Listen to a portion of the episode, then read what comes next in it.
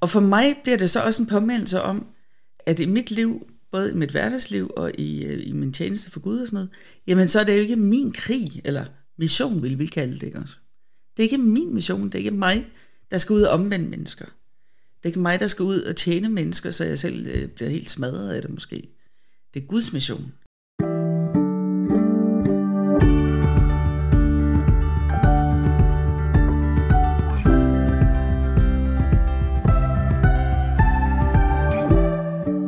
Lytter til Bibelbreak, en podcast for Bibellæseringen. Jeg hedder Nikolaj, og jeg er vært for podcasten. Og jeg sidder igen over for Vibeke Sode Hjort, leder og redaktør for adamogeva.dk. Velkommen til, Vibeke. Tak skal du have. Vi er nået til 1. Samuels bog, kapitel 17, vers 38-50. Og øh, inden den her tekst, som vi skal til at tale om, der er øh, David blevet optaget i kong Sauls hof, og han er nu taget ud i en krig mod filistrene. Og, øh, og nu får vi simpelthen en episk fortælling om, hvad der sker mellem David og Goliat. Men lad os starte med at læse teksten. Saul gav nu David sin egen dragt på, satte en bronzehjelm på hans hoved og iførte ham en brynje. David spændte også hans svær uden på dragten, men han kunne ikke bevæge sig, for han havde ikke prøvet det før. David sagde derfor til Saul, Jeg kan ikke bevæge mig med det her på, for jeg har ikke prøvet det før. Så tog han det af, greb sin stav og udsøgte sig fem glatte sten fra bækken. Dem lagde han i sin hyrdetaske, og med sin slynge i hånden gik han hen imod filisteren. Samtidig kom filisteren nærmere og nærmere til David, og skjoldbæren gik foran ham. Da filisteren så op og fik øje på David, blev han fyldt af foragt for ham. Det var jo bare en rødmoset dreng, der så godt ud. Filisteren sagde til David, Tror du, jeg er en hund, siden du kommer mod mig med din stav? Og filisteren forbandede David ved sine guder og sagde til ham, Kom herhen, så skal jeg give himlens fugle og jordens dyr din krop.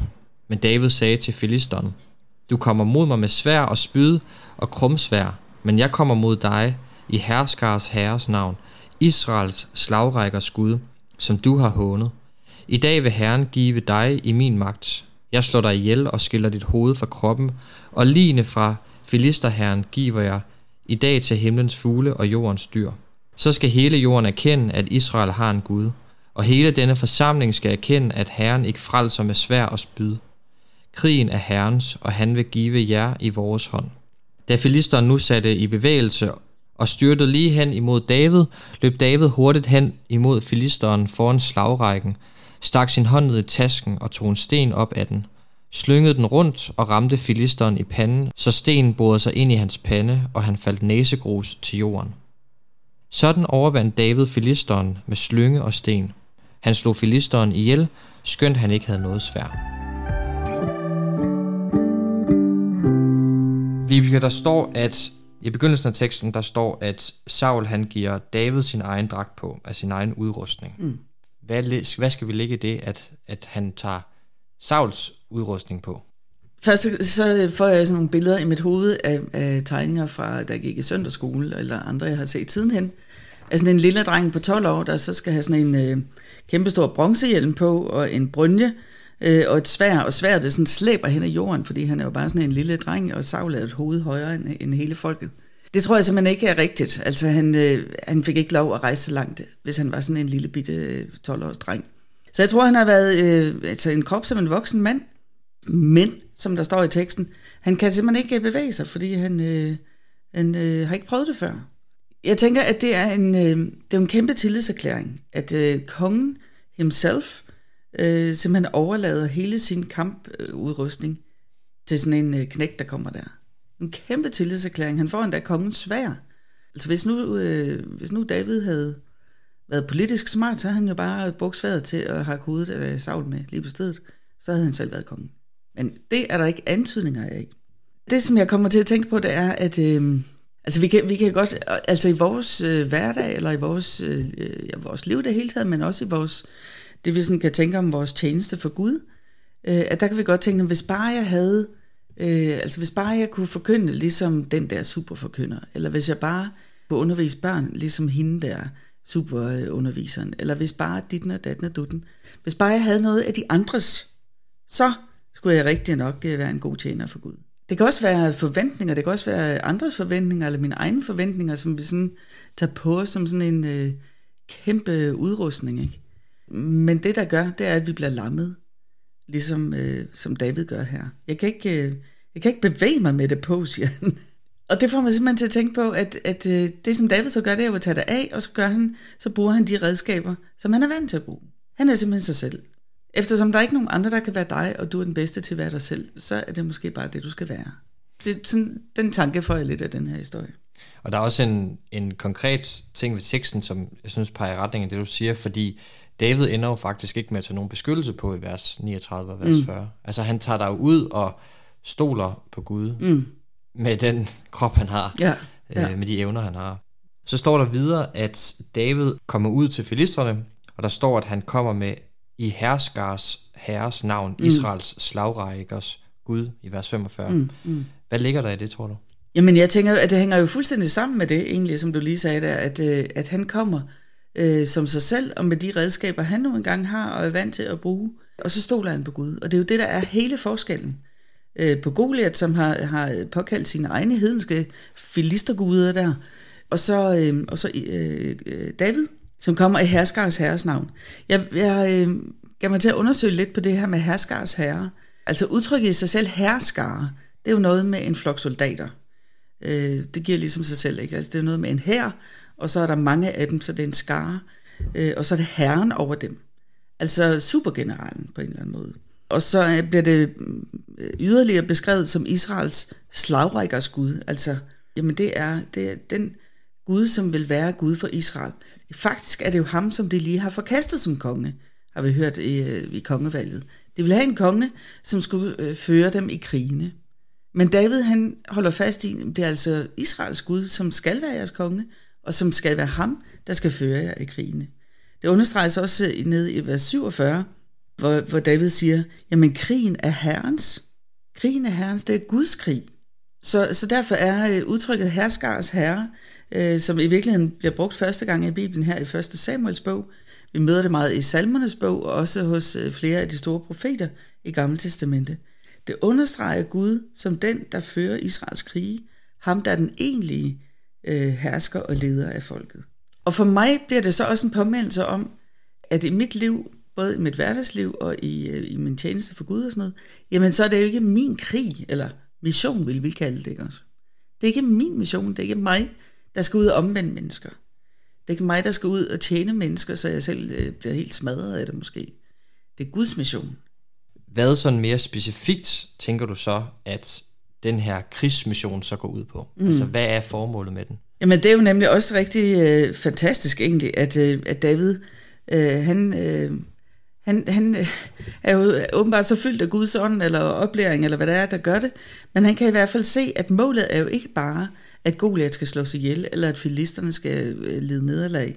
Målet er faktisk, siger han i vers 46, hele jorden skal erkende, at Israel har en Gud, og i vers 47, hele denne forsamling skal erkende, at Herren ikke frelser med svær og spyd. Altså at målet med Guds mission, både dengang for David, øh, slash øh, israelitterne over for filisterne, og for os, det er jo faktisk, at verden skal kende, hvem Gud er. De skal se ham som, øh, som Herren, øh, og, og vi som er med i Guds mission, som, som er den kristne mission, der skal de se Gud som Herren, og så skal de se Jesus som frelseren. Og det er faktisk målet med det hele. Og det giver jo altså godt nok noget af perspektiv over, over mit hverdagsliv, tænker jeg. Øh, både når jeg måske er sådan ude sådan i, de, øh, de, i de helt store øh, konfrontationer, ligesom David er her, men også i, øh, når jeg bare snakker med min nabo, eller hvem det er, jeg snakker med. Det er Guds mission, og han skal føre krigen, som, som David siger til dem. Jeg kan tænke, at øh, jamen det, det er Gud, der gør det. Jeg skal bare være hans redskab med det, som jeg nu engang har, ligesom David var med det, han havde. Og jeg synes også, den pointe kommer stærkt frem i slutningen af teksten i vers 49, fordi i begyndelsen af 1. Samuels bog, så er der den her afgud Dagan, som falder næsegrus til jorden, og på mm. samme måde, så er det nu Goliath, der falder næsegrus. Og på samme måde, ligesom Dagan, ligesom han var selvfølgelig bare, eller han, det var bare en stenstøtte eller en mm. stengud. Goliath er et menneske, men han falder ligesom foran næsegrus i erbødighed er tvunget til det selvfølgelig, Ja. men for herskers herre. Altså, han skal også, og det bliver sådan et symbol på, at hele det, altså filisterfolket, skal erfare, hvem Gud er. Hvordan sådan helt konkret tænker du, at vi kan... Altså, for jeg tænker, vi, vi møder jo ikke lige Goliat i vores hverdag. Selvom at, at sygdomme og, og konkrete problemstillinger i vores, mm. vores liv kan opleves som sådan. Men det er klart, det er ikke altid lige så dramatisk, mm. Som at møde en kæmpe foran sig. Men hvordan tænker du alligevel, at vi så kan tage kampen op mod de ting, og så derigennem også være med til at være medbærer af den her fortælling om, mm. hvem Gud han er? Jamen, jeg tænker, at øh, altså selvom jeg, har det noget stramt med at skulle tænke om nogle af de mine fjender, men altså de findes jo alligevel. Fjender i den forstand, at, øh, at dem, som ikke er med i Guds rige, på en eller anden måde er imod.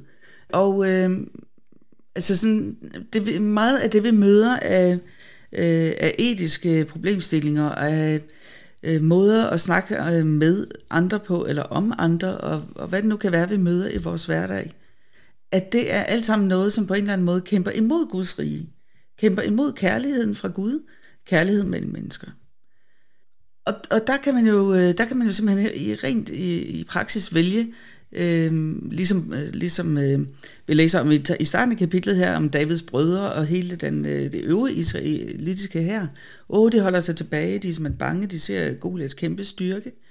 Og sådan kan jeg også godt have det, når jeg læser nyheder, når jeg hører alle mulige ting. Åh oh, nej, og hvad har jeg at bidrage med? Altså, jeg, jeg kan jo ikke, jeg kan jo ikke stille noget mod, øh, eller stille noget op over for hele den her bølge af forfærdelighed, som, som der er, når man læser nyheder. Ikke? Det, som David så gør, det er jo netop øh, at komme med det, han har, mm. og det, som han ved, han er god til. Og, og, og så lade den der kæmpe brynje lægge øh, hele udstyret der. Ikke? Han forholder sig til, hvem Gud er i virkeligheden. Og det tænker jeg, når, når jeg øh, møder de der ting, som, som kan, kan få mig til at miste modet, ligesom israelitterne gjorde her, jamen så øver jeg mig i, jeg vil ikke sige, at det lykkes øh, hele tiden, men jeg øver mig i at løfte blikket og se på, hvem er det, der er min herre? Hvem er det, der er historiens herre? Det er Gud, der har styr på det her. Det er hans mission, og det er ham, der skal kæmpe. Og, og, øh, og det er ham, der skal vinde sejren.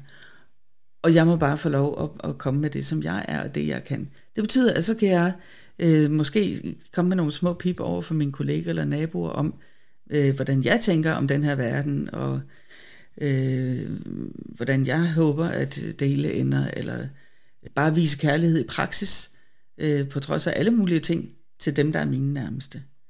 Jeg tænker, at, at, øh, at det er det, som historien om David og Goliath også kan øh, fortælle til mig i dag. Kærlighed på trods. Godt sagt.